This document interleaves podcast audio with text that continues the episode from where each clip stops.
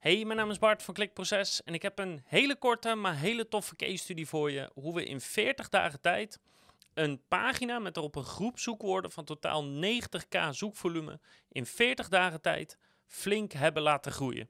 En het is niet allemaal van pagina 6 naar plek 1 gegaan, maar het is wel voor, voor 40 dagen tijd een paar leuke stijgingen.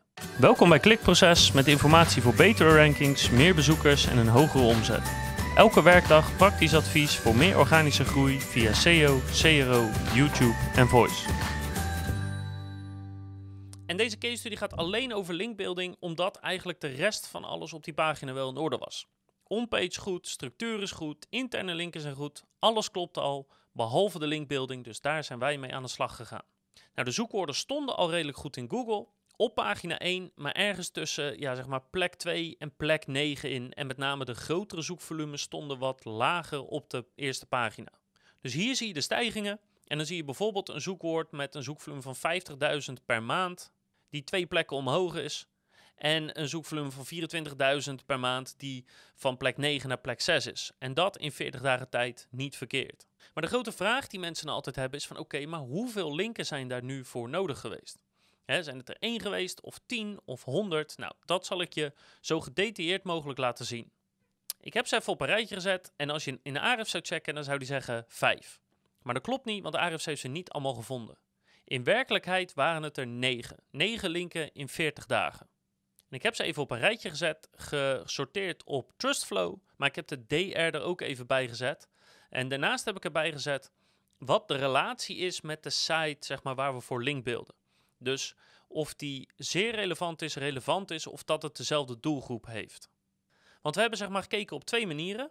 Eén, de autoriteit van de site waar we de link vandaan willen hebben is heel hoog, maar de site is niet zo heel erg gerelateerd aan ja, onze klant, maar ze hebben wel dezelfde doelgroep.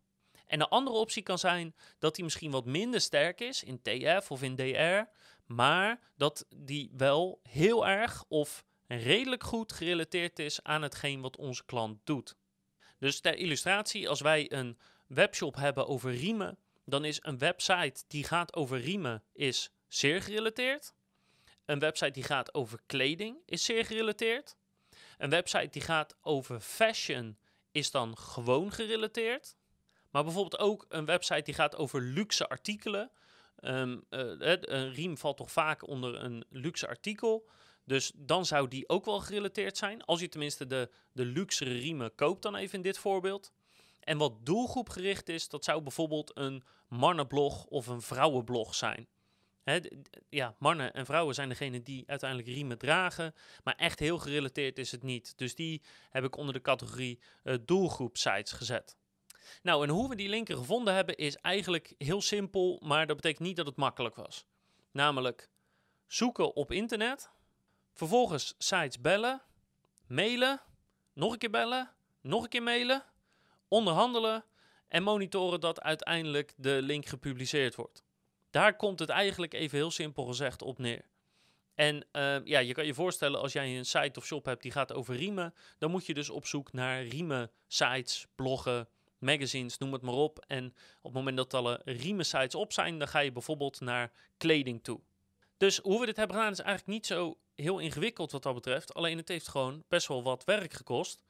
Dus wat dat betreft is het dat we dit allemaal in 40 dagen voor elkaar hebben kunnen krijgen, is niet verkeerd. En als je andere case studies hebt gezien, dan weet je wel dat het vinden en, en regelen van linken niet altijd zo makkelijk gaat als uh, tot nu toe voor dit project het geval is geweest. Gelukkig. Gelukkig voor ons, maar ook natuurlijk voor onze klant die hier heel erg blij mee is. En dat is het eigenlijk.